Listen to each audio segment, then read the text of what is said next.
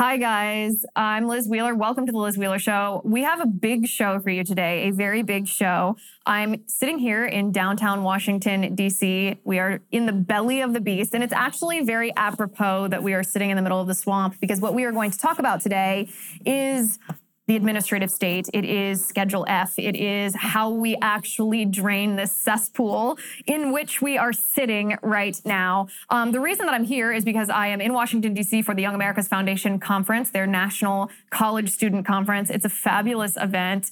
Um, just like I said yesterday, the energy here is so palpable. We're filming in a room right next to the main ballroom. So if you hear some noise in the background. It's well, it's the students. It's it's the students reacting to the speakers, the amazing speakers, and um, this caveat that I'm giving you is actually for the benefit of my audio engineer because otherwise it's his job to try to scrub the audio clean. And it's not easy when there's roars and chants of USA that are happening in the background.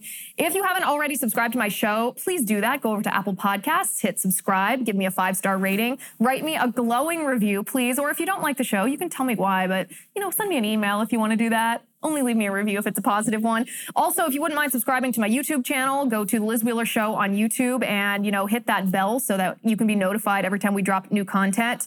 Um, what we're going to talk about today, I'm very excited about the topic. We're going to talk about President Trump's comeback tour. He is back in the swamp in Washington, D.C. for the first time since his presidency, giving a huge speech. He gave a huge speech essentially about the administrative state, about the swamp, about how the swamp tried to take him down, how the swamp, in his opinion, did take him down.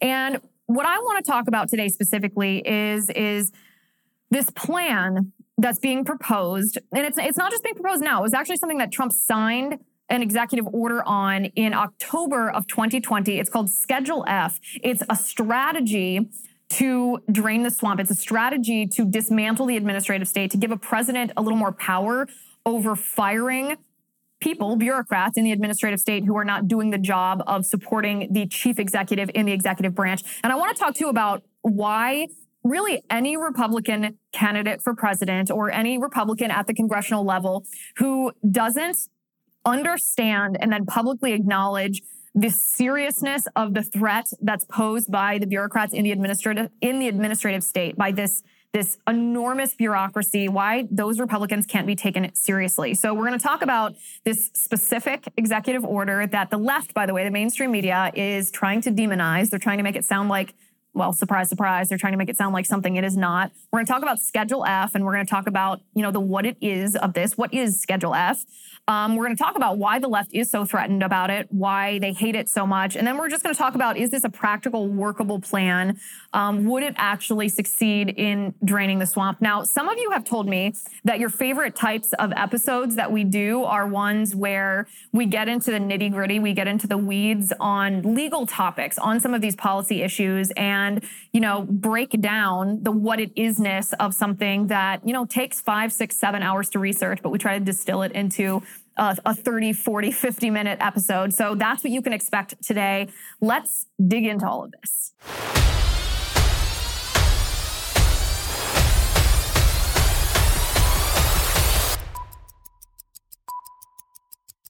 Okay, so let me tell you about Beam Organics. Beam Organics, I like Beam Organics because it is natural. And as you know, I'm a crunchy person who doesn't trust big pharma, but also I try to be as organic and, and, and earthy as possible. Not, not in the new agey way, but in the healthy foods way. Um, I like Beam Organics because it does the trick when it comes to sleepless nights. We've all suffered from this. But did you know that if you get poor sleep, it can impact, you know, your weight? You can cause weight gain, it can cause mood issues, poor mental health, and lower productivity. A better tomorrow for you starts tonight. Let me introduce you to Beam Dream. Beam is the world's most innovative functional wellness brand. They have unique products for everything from sleep to recovery. And today, for you, you get a special discount available for Beam's sleep product. It's called Dream Powder. It's their best selling healthy hot cocoa. Um, 98% of people surveyed fell asleep faster when taking Beam Dream, and 99% of people experience better sleep quality. Um, if you don't love it, you can get your money back. For a limited time, you can get $20 off when you go to beamorganics.com slash Liz and use my promo code Liz at checkout. That's B-E-A-M organics.com slash Liz and use promo code Liz at checkout for $20 off. beamorganics.com slash Liz. Okay, so before we dive into Schedule F, before we look at what this is and why the left is so afraid of it and would it actually work, I want to just zoom out for a second and look at the fact, look at what President Trump is doing right now. Um, he just he, he's in Washington D.C. on what I think is the start of his comeback tour. We will we will have to see exactly what he's doing here, but he's sort of ramping up his appearances and he appeared in Washington D.C. this week. He appeared late last week at the Turning Point USA conference. And the interesting part of his appearance at the Turning Point USA conference was the fact that this straw poll made a lot of headlines. And I want to show you the straw poll on the screen.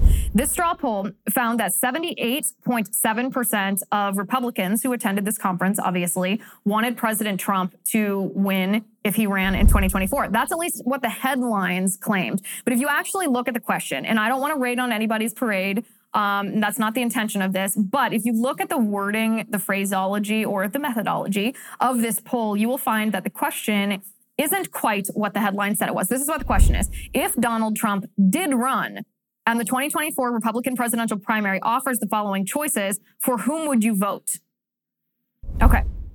So that question, that's an interesting question, sure, but it actually doesn't tell people what people want to know. Um, a lot of people want to know, okay, in, in a hypothetical, in a hypothetical scenario, who would you pick to be the Republican presidential nominee? Meaning, do you want Senator Cruz? Do you want uh, Governor DeSantis? Do you want President Trump? Who do you want to be president in 2024? And what this poll tells us is actually not what people want.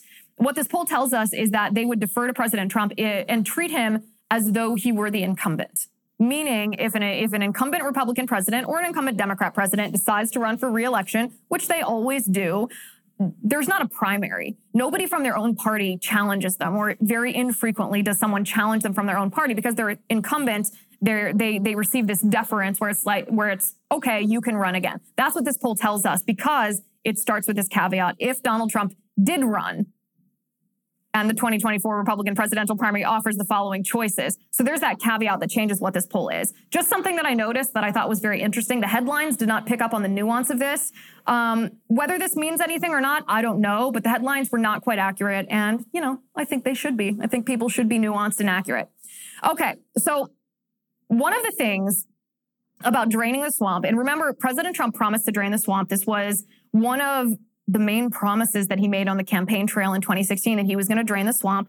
And I would say, looking back in hindsight at the four years that Trump was in office, he failed to drain the swamp. He did get rid of some swamp creatures and he certainly deregulated a lot of our, our, a lot of different sectors and agencies in our country, but he, he generally failed to drain the swamp completely. And um, the reason for that is because he underestimated what it was. I think that there was a general understanding of the swamp at the beginning of the Trump administration. And, and perhaps this was a lot of Republicans as well as administration officials, perhaps even President Trump himself.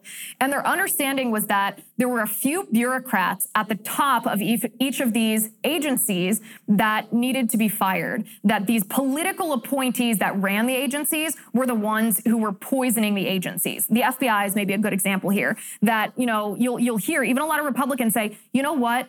The everyday men and women who serve and sacrifice in the FBI, those people are good. Those people aren't political. It's the James Comeys at the top who are political. It's the it's the Lisa Page and the Peter Strzok's at the top. These political appointees, the executives at the top that pollute it. And this was the generalized understanding of why the bureaucracy in our country and executive agencies was was so corrupt.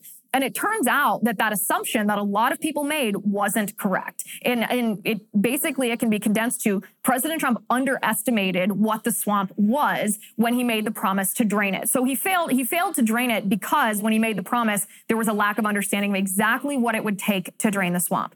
So the swamp, of course, and this is just a brief history of what what the administrative state is. When I say this phrase, administrative state, and I and I replace it often, I use them interchangeably with the swamp. What is this? What is the administrative state? Well, the administrative state is composed of government employees and officials in the different agencies in the federal government. And many of whom, most of whom, the vast majority of whom are not appointed. They don't go through a confirmation hearing. They um, have no accountability to voters because they're certainly not elected. And it's actually nearly impossible to fire them. Yet they have the power to interpret vague legislative words that defer to these agencies on rulemaking. They have the power to um, interpret these rules, basically imposing their version of their ideology through these rules on us and regulations on us as the people. This is this is just the very very simple explanation of what the administrative state is. It's it's unaccountable employees and executive agencies who we did not vote into power. They um, they're not accountable. They weren't confirmed even by our representatives in Congress, and they can't be fired. Yet they have a ton of power and they've obviously been known to abuse their power. You can you can think of any. I challenge you actually to think of any agency that you can possibly think of, and um, uh, I, I, challenge you. Can you think of can you think of abuse from that agency? I can't think of a single agency where there's not examples of abuse.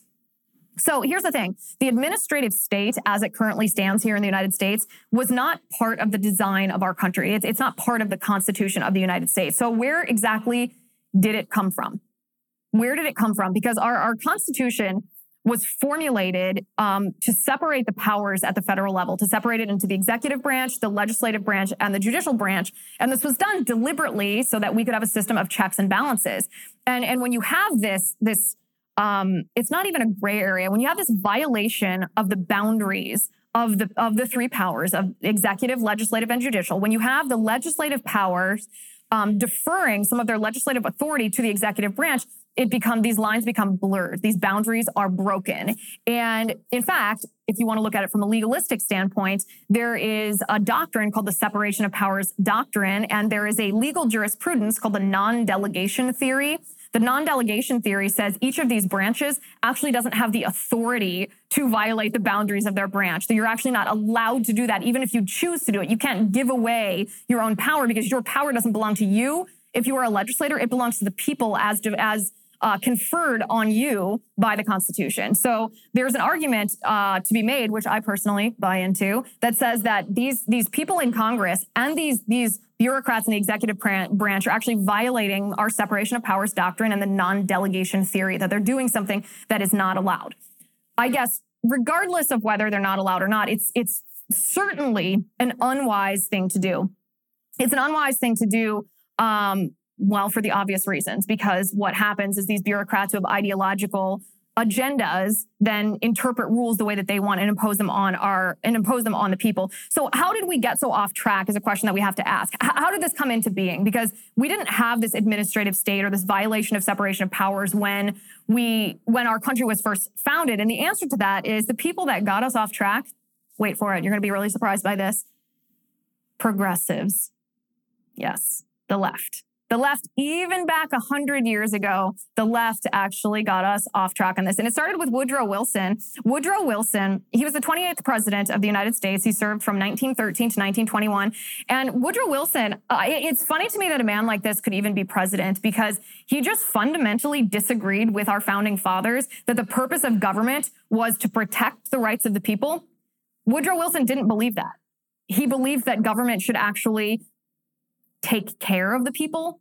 He believed that government should do what he uh, his phrase was do what the times demanded. So he believed in essentially a living constitution. He believed in the government welfare state.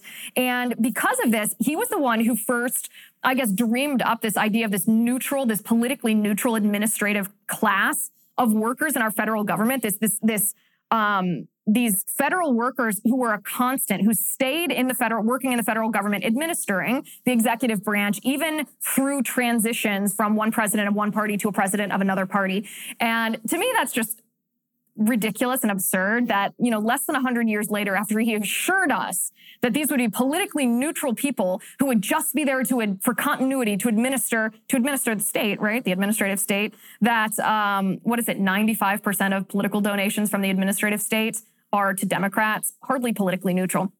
So Wilson, um, Woodrow Wilson came up with this idea. He dreamed this up, and it really came to fruition with FDR's New Deal and LBJ's Great Society. These were two presidents who latched on to Woodrow Wilson's ideas and brought it to fruition through government programs which violated the separation of doctrine or the separation of powers doctrine, um, which grew this administrative state. And it was during this time that the Supreme Court also stopped enforcing the non delegation theory, which didn't allow the legislative branch to delegate their power of rulemaking to the executive branch. So all this being said, this is a little brief history of what exactly is it that we're dealing with here? Why was it that President Trump wasn't able to drain the swamp? It wasn't just a matter of a politician making an empty promise and then neglecting to fulfill that promise or to follow through on that promise. It was somewhat of a lack of understanding on his part and on his staff's part and his administration, and a lot of the Republican Party too, I think didn't understand the depth of corruption that existed in the administrative state in the swamp. We thought that it was um, it, it, that playing whack-a-mole essentially would do the trick. That if you identified a bureaucrat that was abusing their power like a Fauci or a Birx, that you could fire them and okay, that would drain the swamp. That would get rid of these, these people at the tops of these agencies that, you know, were dribbling down throughout their agencies all these politics. So this is kind of the history of how we got to where we are. Now, we saw almost a challenge to this. We came this close to the administrative state taking a really severe blow just a couple weeks ago at the Supreme Court. I like Nutrafol because it is both natural and it also works. Now, we all know that half of the people who are watching and listening to this show right now are balding men. Yes. Nutrafol is clinically shown to improve hair growth, thickness, and visible scalp coverage without compromise. And when I say without compromise, I'm told that a common complaint with hair growth supplements is that it decreases sex drive.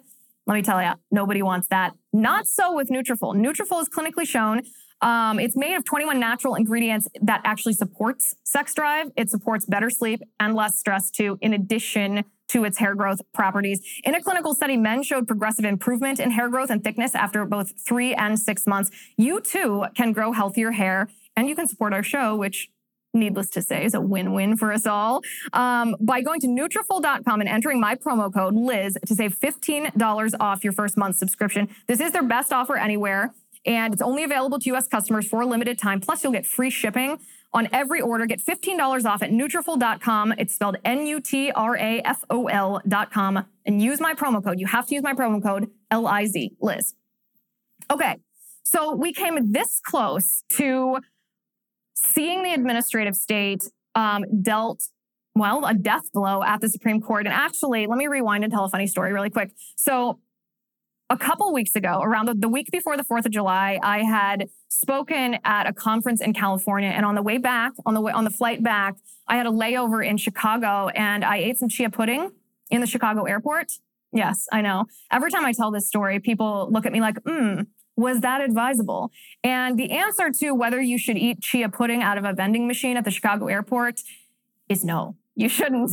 um, so I'll let your imagination infer the rest. But Spencer Klavan very kindly and very competently guest hosted my show for two days while I recovered from that chia pudding. And I was so jealous this whole time because he got to talk about the Supreme Court's ruling on the administrative state. It was a case that came before the Supreme Court based on an Obama administration um, ruling on or an Obama administration fiat, I should say, it's not ruling, they can't rule. An Obama administration EPA fiat that um, that well violated every constitutional every constitutional provision that you can possibly imagine. But it was the work of the administrative state. It was the work of the uh, of the swamp. The Environmental Protection Agency was trying to impose on us, the people, um, well, law without it having come from Congress, and they're not allowed to do that. And so the Supreme Court had the opportunity to say, no, you are not allowed to do that. You are not allowed to use an executive agency to do this. You have to, you have to have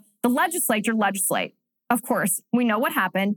Justice Roberts, Chief Justice Roberts, he was too chicken to actually overturn Chevron. Chevron is the Supreme Court precedent. It's a prior ruling that says that courts must defer to the recommendations, the rulemaking by the bureaucracy, which is the administrative state. Um, and it needs to be overturned in order to in order to abolish the administrative state. Roberts did not want to do that. Major disappointment. It was good. I'll give him I'll give a thumbs up to the court for saying that the Obama EPA overreached. Like, of course they did. Obviously they did. Um, but the Supreme Court in this ruling upheld what they call the major questions doctrine. This is where I was very disappointed. Um, the major questions doctrine says that Congress can delegate rulemaking power to executive agencies the administrative state, but they can't delegate legislative power to agencies to answer major questions. That, that right or that power is reserved for Congress. And it's basically the major questions doctrine is as stupid as it sounds because it's so vague. It's nowhere in the Constitution, nowhere. But the reason it's so vague is because it's subjective. What you can ask the question to anybody, what constitutes a major question? And everybody might have a different response to this. It's, it's completely dependent on someone's subjective opinion. And so terrible ruling on that part from the Supreme Court.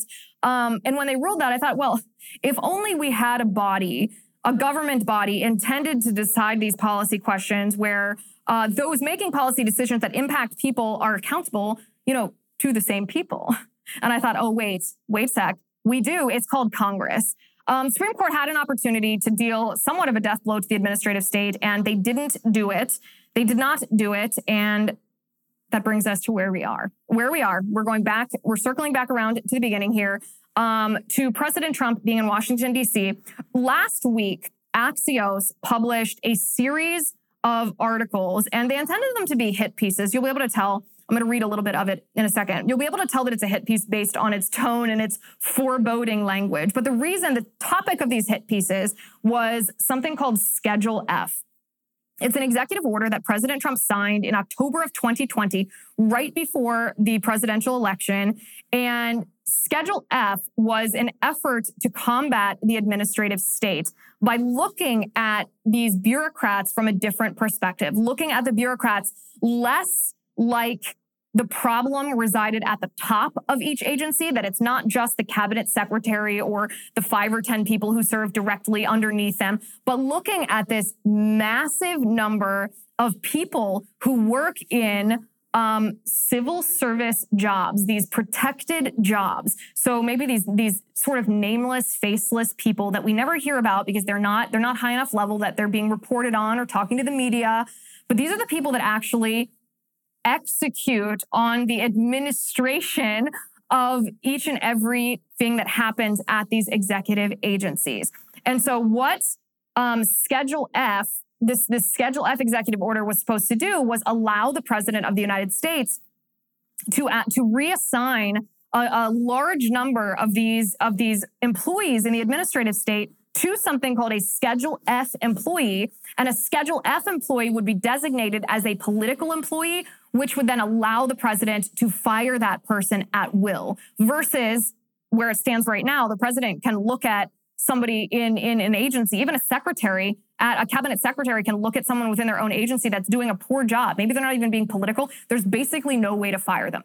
This, this executive order would have allowed the president to designate a much larger number of people as political appointees so that then the president could um, hire them based on their qualifications for the job versus other preferences, or fire them based on them doing a poor job. So that's just a tiny bit of background on Schedule F. We'll get into it in a little more depth in just a minute.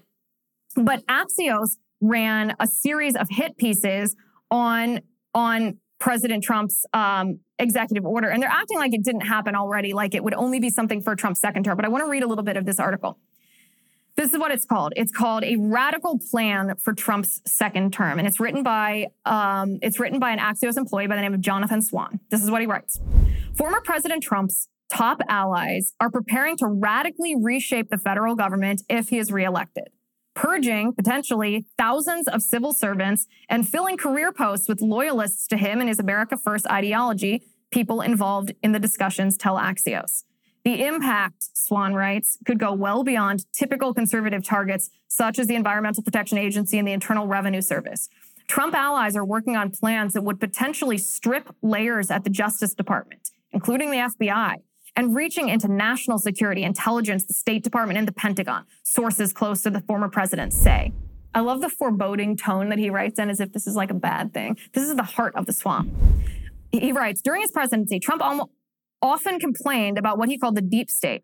The heart of the plan is derived from an executive order known as Schedule F, developed and refined in secret over most of the second half of Trump's term and launched 13 days before the 2020 election. By the way, it wasn't like developed in secret in the sense that it was it was developed with um, with some nefarious purpose. It, it, it required any kind of um, restructuring of the executive branch is is slow. This is a this is a very tortoise like tortoise like apparatus and these changes have to be very legalistic very nuanced very detailed this was not something that was um, concocted in secret in a back room somewhere. That's Congress. That's what happens in Congress. President Trump simply wrote this executive order and then, yes, issued it. And it took too long, of course, but what doesn't in Washington, D.C.?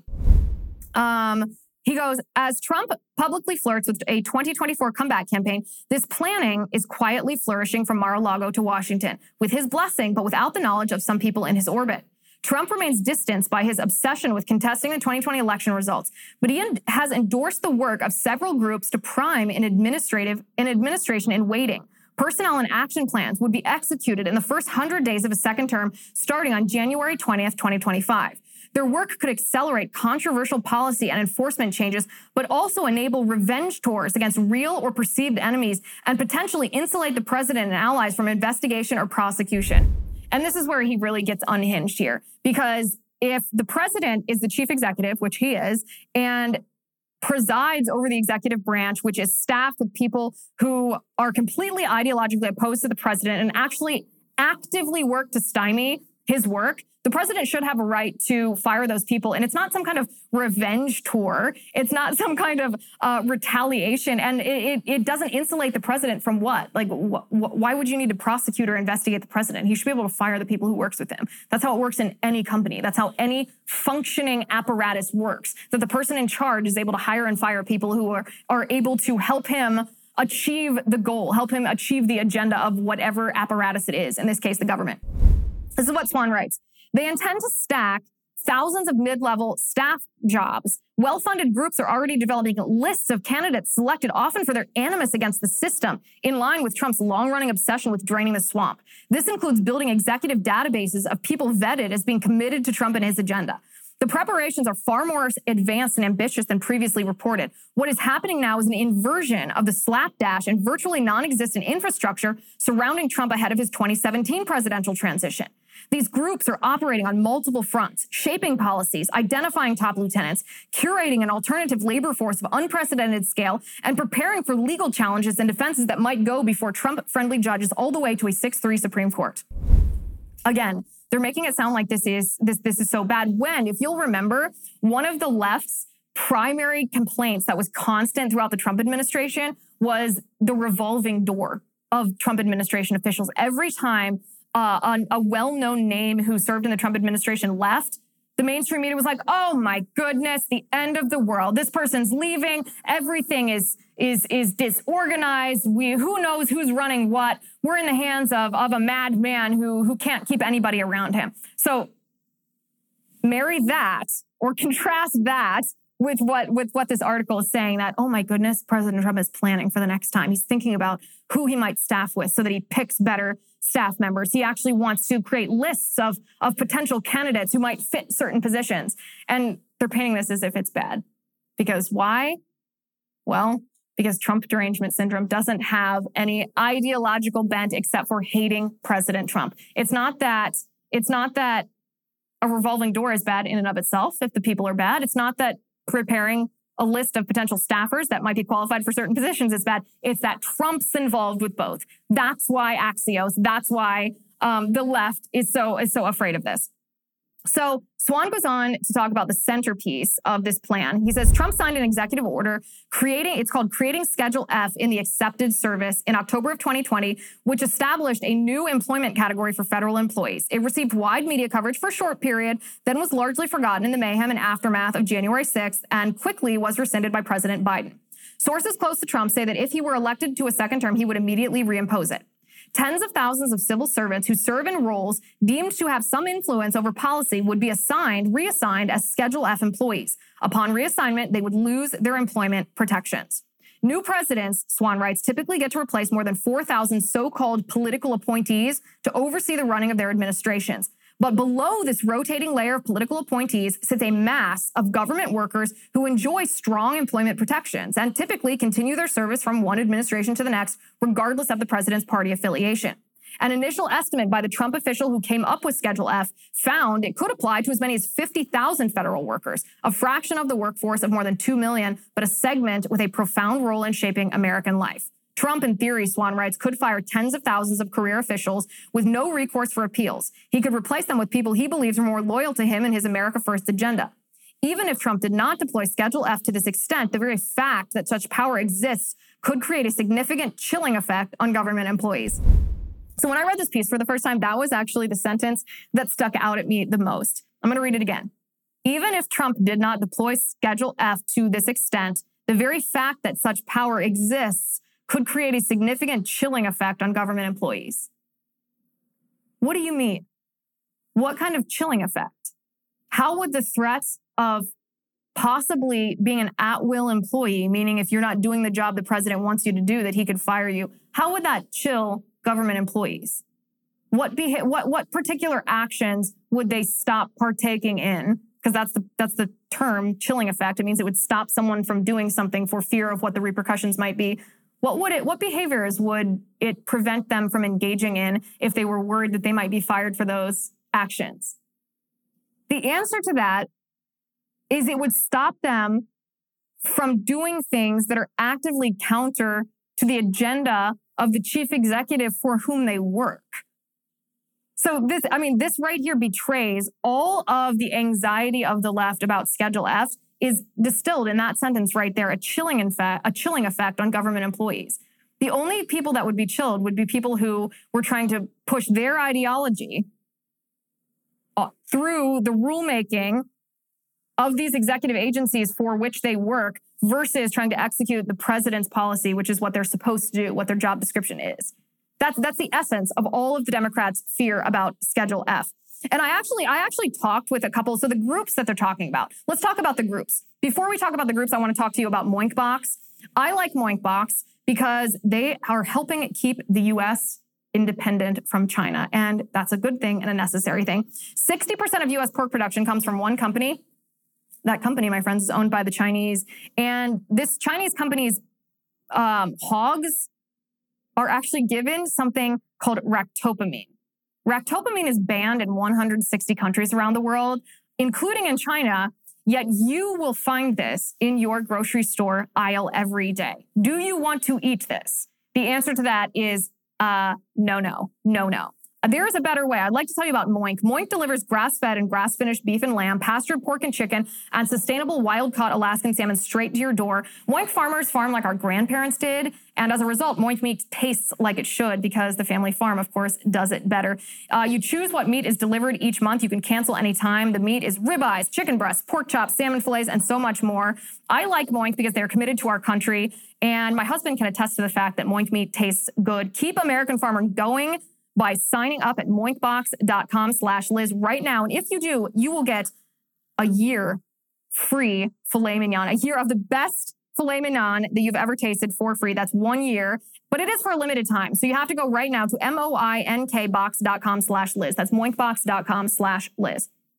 Okay. So the second part of Democrats' anxiety about Schedule F is not just this chilling effect that that the that the possibility of being fired might have on the actions of these masses of government employees that staff the administrative state. The second part of their anxiety uh, lies in who these groups are that President Trump is allegedly, reportedly relying on to help build these lists of people who are better qualified to staff these jobs in the administrative state. We're talking groups like Russ Vought's group, Russ Vought um, is he was the uh, director of the Office of Management and Budget under President Trump. He is a stalwart conservative. He and his wife are friends of mine. Um, we're talking about the Conservative Partnership Institute. We're talking about the Heritage Foundation. We're talking about the America First Policy Institute. All great organizations, all organizations that have their priorities straight. And these are organizations who are reportedly working behind the scenes to train staffers or identify people who are already trained and qualified to fill potential jobs in the administrative state if the president of the United States, President Trump, hypothetically in this scenario, were to be able to fire the ones who the the ideologues who are currently creating who are currently the swamp swamp creatures. So I talked to Rachel Bovard at the Conservative Partnership Institute about this um, as I was studying up on this, and she had a very succinct response to their involvement in this project and what the goal is. This is what she said to me. She said, We are trying to find and train competent, substantive, and tactical people to work in these positions should they open up. And I laughed when she said that because I thought, oh my goodness, this is so controversial. This is worth all the scare headlines that we're seeing from the left. Oh, these these lists, they're they're they're putting together these secret lists of people. No, they're training people um, to make sure that we have competent employees to run the administrative state. Because the fact of the matter is, it's not just the cabinet level appointees at the top of each of these agencies who are corrupting the agencies with, with politics. It's actually staff members who are doing everyday government employee jobs who are ideologues driven by their political agenda, who are actively trying to stop. They're actively trying to counter what's coming even from the top even from the top of the agency i, I just did um, a, a, really really interesting interview with former secretary of education betsy devos you can you can go to my locals lizwheelershow.com slash locals and you can watch that if you want exclusive early access to that interview. And i talked with her about her experience at the department of education because she said listen like I, she had her priorities straight when she was at the department of education but the staff members not not the not her immediate team that she brought in with her but these government, these civil service employees, these, these, well, the deep staters, right? The people who stay throughout administrations, they actively tried to subvert her directives. They actively tried to counter what she was trying to do at the Department of Education. And that's not an isolated incident that happens over and over again. So these secret lists being, being um, put together by these organizations aren't, aren't anything to be anxious about unless you are a leftist ideologue like uh, like the Democratic Party is, and you see this as a threat to your agenda because you need the deep state to stop Republicans. All that being said, there are, I find this whole discussion extremely interesting because there were basically two concerns. There are two concerns that a lot of Trump supporters have are feeling. They've articulated them to me. I've had any number of conversations with with you guys and with other people who work in politics and people uh, across the country, even family members who were very avid Trump supporters in 2016 throughout his whole presidency, but they have two concerns with the idea of President Trump running again in 2024.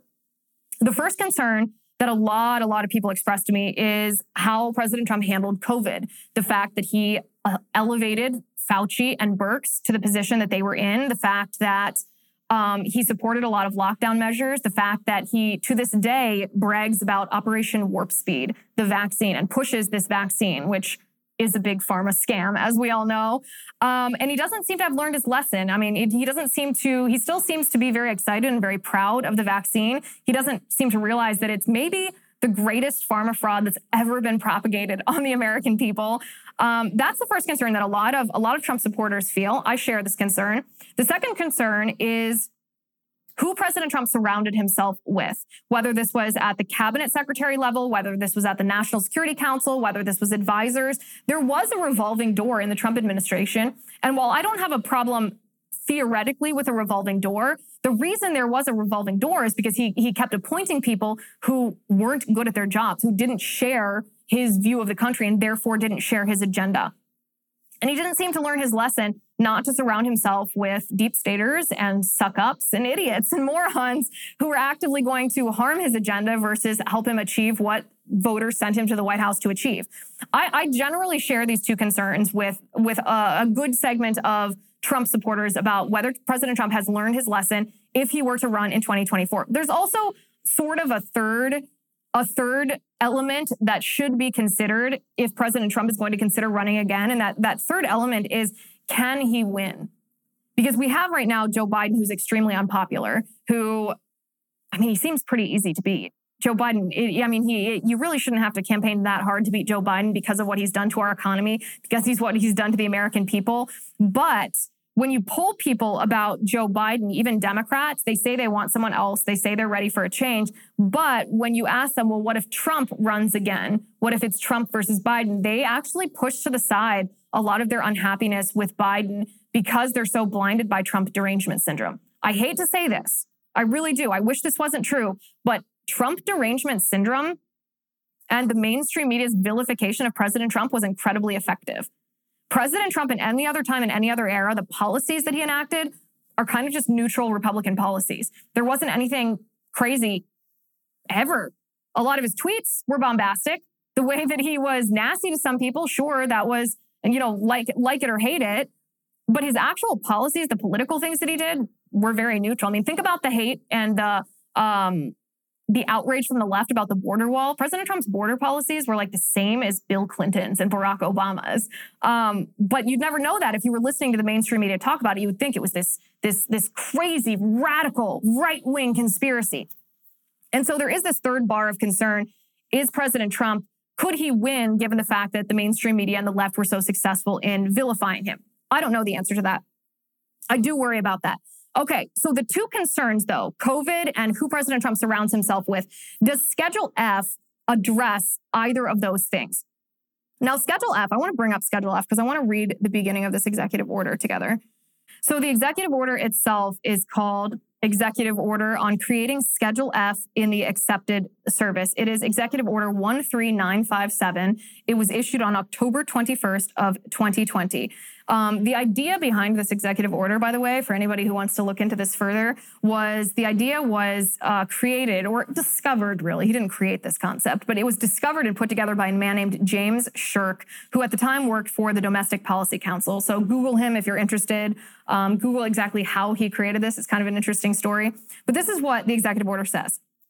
By the authority vested in me as president, by the Constitution and the laws of the United States of America, um, it is hereby ordered as follows Section 1 Policy. To effectively carry out the broad array of activities assigned to the executive branch under law, the president and his appointees must rely on men and women in the federal service employed in positions of a confidential, policy determining, policy making, and policy advocating character. Faithful execution of the law requires that the president have appropriate management oversight regarding this select cadre of professionals.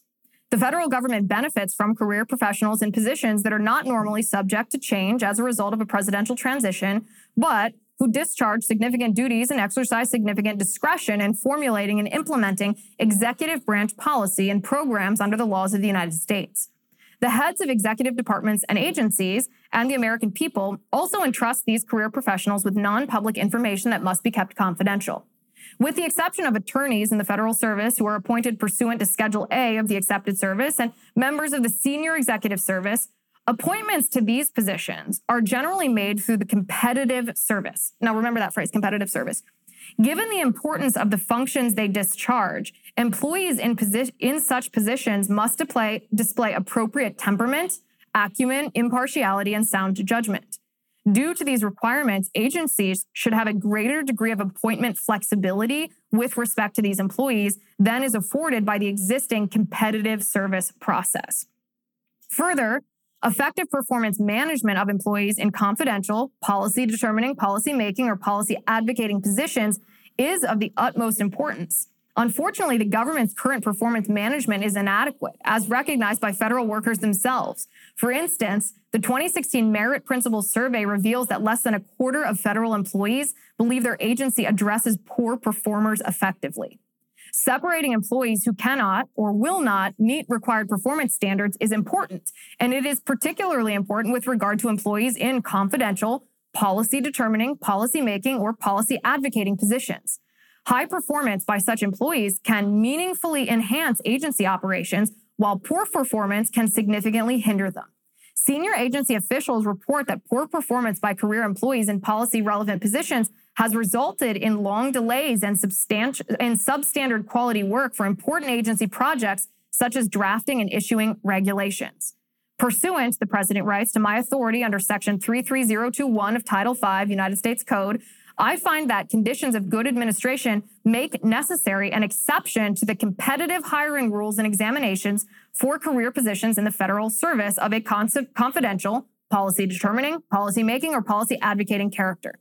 These conditions include the need to provide agency heads with additional flexibility to assess prospective appointees without the limitations imposed by competitive service selection procedures.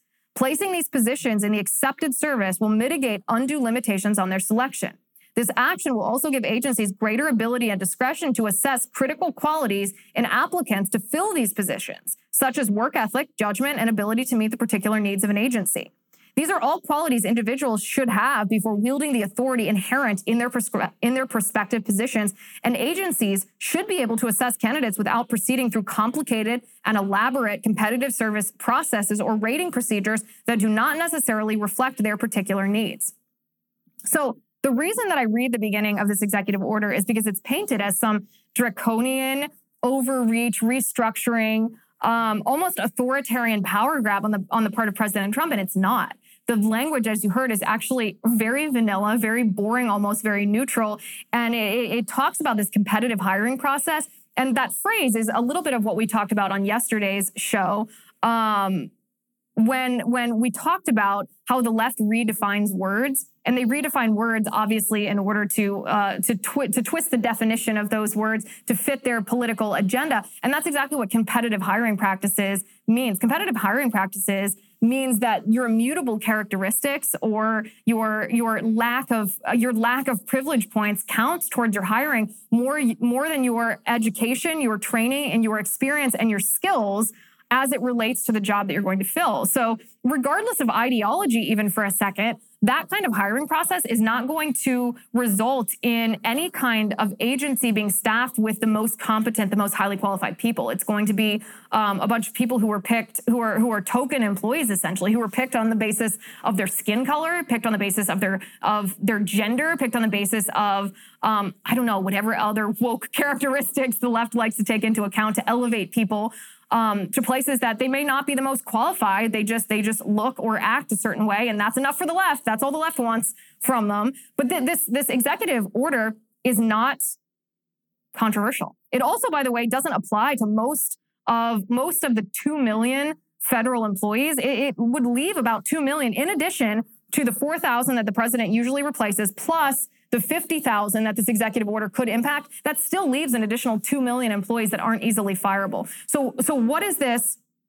What does this executive order actually do? It gives the president's administration the ability to hire people based on their their qualifications, um, not just based on their immutable characteristics, and it gives the, the heads of these executive agencies, including the president of the United States, the ability to fire people if they are poor performers, if they can't or if they won't fulfill the duties of their job, because the duties of their jobs are so serious that they have significant impact on whether projects and policies and regulations get done or don't get done, which means these individuals have significant influence over the overall political policy in the United States that impacts your life and impacts my life. These are people that impact policies. Therefore, they ought to be fired if they are getting in uh, getting in the way. So to boil this all down, essentially the problem, this, this circles back to the very beginning of what we were talking about, that President Trump promised to drain the swamp and failed to drain the swamp. And the problem wasn't just the heads of these executive agencies or the political appointees. The problem was the bureaucracy itself. The bureaucracy itself, um, or I should say, it wasn't the only problem. The political appointees, that was somewhat of a problem, yes. But it wasn't the only problem, meaning when you switched those political appointees, as President Trump did, it didn't fix the problem because it wasn't the entire problem. The bureaucracy itself was the entire problem. So the strategy of this, of this Schedule F reassignment of federal employees is okay, if this bureaucracy is going to be in place, um, because the Supreme Court refused to enforce the non delegation theory and the separation of powers doctrine, then let's just replace the bureaucracy. Let's take a bureaucracy that worked for the left and replace it with a bureaucracy that works for the right. How can this be done? This can be done by firing the individuals who are working counter to a Republican president and replacing them with qualified people. Now, where do you find those qualified people? That's where this executive order or this Schedule F strategy relies on these outside groups, whether it's Russ Vought's Group or the Conservative Partnership Institute or Heritage or the America First Policy Institute to make lists to identify people who are already qualified and to train people who are not yet qualified for this position. So it kind of deflates the balloon, right? That started out as, oh, this massive hit piece from Axios on President Trump about how he's going to fundamentally restructure the government as if that's as if that's a bad thing. And it ends with, why did Axios write this hit piece and try to exaggerate what this is, to try to elevate a threat that's not really much of a threat? Well, the reason that they wrote this hit piece is because of President Trump's comeback tour, where he's starting to talk about this. He's starting to address people's concerns because people like me have been open about a concern with who he's surrounded himself with and how exactly he's going to take care of the administrative state. So he's talking about that. But it's also because um, when Axios writes a series like this, it's a signal to Democrats in Congress um, to put into place protections of the administrative state, specifically so that the Democrats can pass an appropriation bill that forbids the use of federal money in executing something like Schedule F. This is this is a this is a hint a nudge, a kick in the pants to Democrats to make sure that this can never happen. That's the crux of the Axios hit piece. But here's what I will say. Here's what I will say. This is the kind of plan that we should demand from any candidate, whether Trump ends up being the 2024 presidential nominee for Republicans or not, whether some other candidate ends up being. This is the kind of plan that we should demand from any candidate that we consider. Any candidate who doesn't have a plan like this should, should be disqualified in our eyes because this is the kind of thing that has to be done in order for conservative principles to be effective at the highest office in our land. It's actually, by the way, kind of like what President Trump did um, in 2016, even in 2015, when he released that list of potential Supreme Court nominees and said, if I'm president, I will pick a Supreme Court justice from this list. That's kind of what this this plan is. This is saying, listen, I understand your principles and I'm in it. here's how I'm going to achieve them. I'm not just going to sit here and verbally tell you that I share your principles. Here's how it's going to be done. Um, and any candidate that doesn't recognize this can't be taken seriously because honestly, there are a lot of candidates, there are a lot of politicians who do share values or who say they do, but they have no idea what the fight is. They have no idea how to fight this fight, how to actually drain the swamp. And so we, the American people, shouldn't just allow Republican politicians who want to be president or who want to serve in any kind of high level Republican position in government to tell us we share your values that should not be enough. We should require them, require these politicians to show us plans just like this um, to prove to us that they won't be stymied at the federal level because if they are, then it's it's barely worth it's barely worth having them there at all. Okay, over on locals, on the Liz Wheeler Show community on locals, we are going to watch perhaps the funniest, but also so frustrating, so infuriating. Um, Kamala Harris is a national embarrassment. I'm sure Vladimir Putin and Chinese President Xi Jinping watching this video actually laughed and laughed because they know that uh, the United States of America with Kamala Harris in charge would can be crushed like a beetle. We're going to watch that video. Join us, lizwheelershow.com slash locals. If you use my promo code, which is access, you can get uh, one month free on your annual subscription. So why not join us, lizwheelershow.com slash locals. Thank you for watching. Thank you for listening. I'm Liz Wheeler. This is the Liz Wheeler Show. The Liz Wheeler Show is produced by Jonathan Hay, executive producer Chad Abbott, director of photography Kevin McRoberts, editor Alejandro Figueroa, sound mixer Robin Fenderson, director of marketing Emily Washler, production and talent coordinator Matt Toffler, and senior publicist Patricia Jackson. This has been a Soundfront production.